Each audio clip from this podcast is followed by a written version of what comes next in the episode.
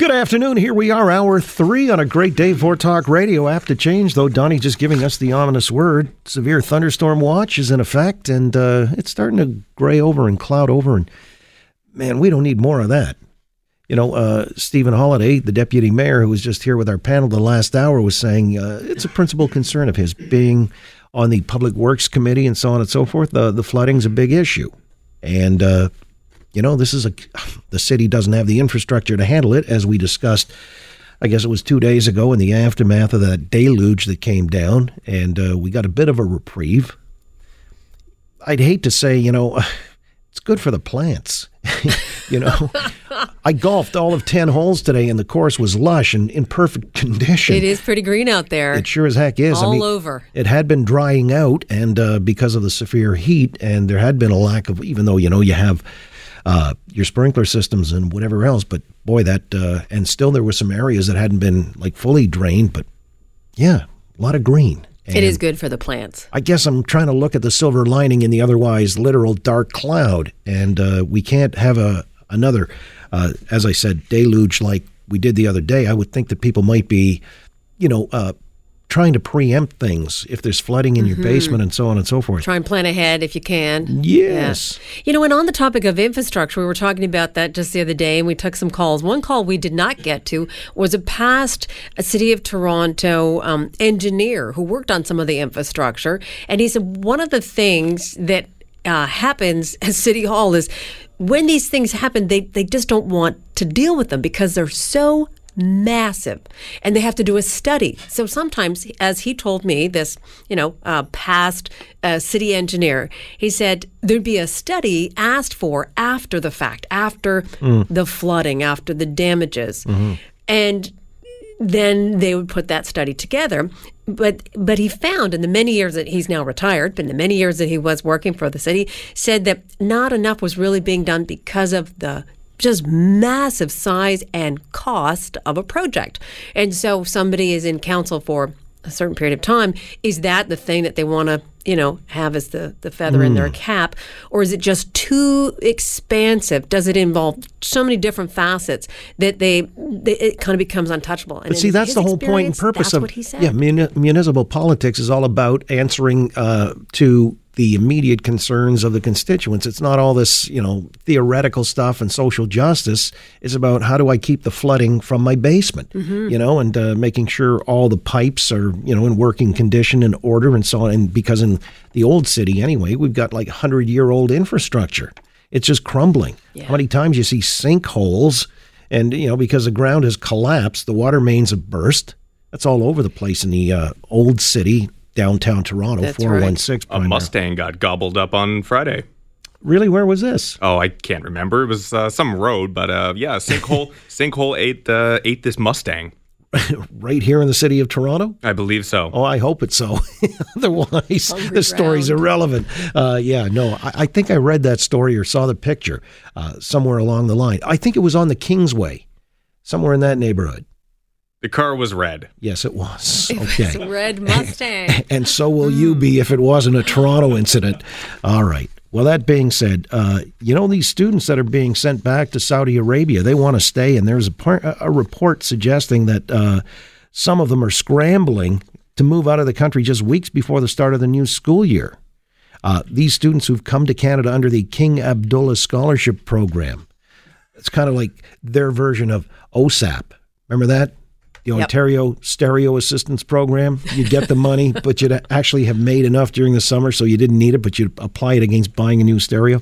Uh, that's what they're saying. I'm just wondering, should they claim asylum? and uh, never have to go back. It's happening. You know, we've got this story that we had addressed earlier where uh, a lot of these arrivals who are coming in uh, at irregular points, let's say, become anchors, and uh, then they can invite their relatives to come over to Canada and join them at regular border border crossings. It's an outrage to me since our system has been swamped. You talk about a deluge or, you know, flooding the system. This is in a figurative sense, but that's a story we wanted to pursue uh, on another occasion. There's also the other uh, issue that's arisen of the students who um, may fall under the rubric of LGBTQ, et cetera, et cetera. They are now uh, seeking some kind of a human rights ruling that the government, having uh, taken back the sex ed curriculum that had been uh, implemented by the Liberals in 2015, it now somehow uh, compromises their safety and uh, doesn't present their case and through the omission of uh, mentions of things like LGBTQ uh, life and so on and so forth, uh, it's a human rights violation. I'm going to, in a moment, put that to Joe Neuberger, AM 640 legal analyst, as well as the story that Doug Ford, having implemented this policy to uh, give 25 million to fight guns and gangs in the city of Toronto, plans as part of that initiative to set up SWAT teams, he calls them. I think euphemistically that these are people who would be at the courts ensuring that there are gun, uh, the accused on gun violations don't get bail readily. It's part of stiffening bail, and then uh, maybe monitoring them to make sure that they're living up to uh, whatever bail conditions might be set. Whether that meets constitutional muster is a question that uh, we'll pose to Joe Neuberger, our legal analyst here at uh, Global News Radio, and then Cam's going to join us with leftovers and end cuts. One of the questions I'm kind of curious about, because this was another case, I don't know if this suit has any merit, but you tell me. I'm going to open the lines here for a few brief moments. Um, a disappointed music fan in Montreal is taking out a class action lawsuit against the organizer of Montreal's Osheaga Music Festival because she uh, came on Friday night to see the rapper, the American rapper Travis Scott, and he was late. Like that's never happened in a concert. You know, rock music back in the day, I thought it was a rite of passage. If Guns N' Roses and Axl Rose were on time, you knew something were. Where's the real Axl? That's not Slash. That guy's hat's too short. You know, I mean, come on. The Who, Rolling Stones were notorious late on occasion. You know, Keith was getting a blood transfusion or something. I don't know. But no, uh, this guy was 90 minutes late. And so she's suing. The request filed at the Montreal courthouse on Monday argues that uh, her name is Megan Lestum, and anyone else who bought a ticket to Osheaga for August 3, the day Scott performed, should be reimbursed by event organizer evenko. Scott was scheduled to play from 9:45 to 10:55, but the festival announced on social media that he was delayed at the border. So go after the border service agents. And I love this because uh, David Sparrow, one of my panelists last hour, in the uh, response to this complaint that they were uh, their feet were getting tired, you know, after standing around waiting for the dude to show. it's like, wow. Uh, a first world problem. B uh, could be a millennial situation. I mean, folks at Woodstock, uh, they didn't know if they were sitting or standing for three days in the rain. I mean, this is how it's all changed dramatically. Do you think she has some merit, though, as a class action lawsuit if a performer is showing up because they, they quit the concert or the, the, the festival? They left. Feeling that, well, if he's not coming, I'm too tired. I got to get home. I got to catch the last subway out to Vaudreuil or wherever. Is this a case that you can actually see a court taking up as a class action suit? Or is it just, hey, that's rock and roll, man. Isn't there also some sort of a waiver on the back of tickets that absolves promoters of these kinds of, you know, it's not an act of God, but, you know, circumstances outside of their control? Possible. Border Service, hey, that's a good one. That might be uh, a get out of jail card or at least keep out of court co- uh, thing. When you buy your ticket, there's there's there's this whole big sort of waiver piece that I think you know, yeah, gets gets them out of sticky situations that they really have no control over. Okay, so many are demanding refunds. Uh, one festival goer tweeted, "My feet hurt. I want my money back." He's going to play like two songs. All right. So uh, is this a class action lawsuit? Do you believe it has merit? Is it sound? Uh, did this artist did they play their full set as they were supposed to? He played his hit. No, I don't know. Uh, Travis Scott, are you familiar with him? No, I've never heard of Travis Uh-oh. Scott. Yeah, that's a rapper. Apparently, yes. Huh? And 90 minutes. Doesn't sound like late. a rap name. Uh, I know. He's got to be uh, like, you know, herbal tea or something, the gentle rapper. Uh, 870-6400. Let's take some calls if we've got time. And then we'll get to Joe Neuberger, clarify a few points in law, and then Cam Stewart at the bottom of the hour, leftovers and end cuts. Do you think if a, an artist and some show doesn't go off as uh, strictly presented, you know, on the billboard or the marquee, is that case for a class action lawsuit? I'm of two minds on this. I guess if I were on the receiving end of it, I'd be mondo pissed. But on the other end, uh, it's kind of gone with the territory historically. I mean, rock and roll is all about rebellion and not doing things according to Hoyle. If you're working on schedule as a rock artist, where's your cred?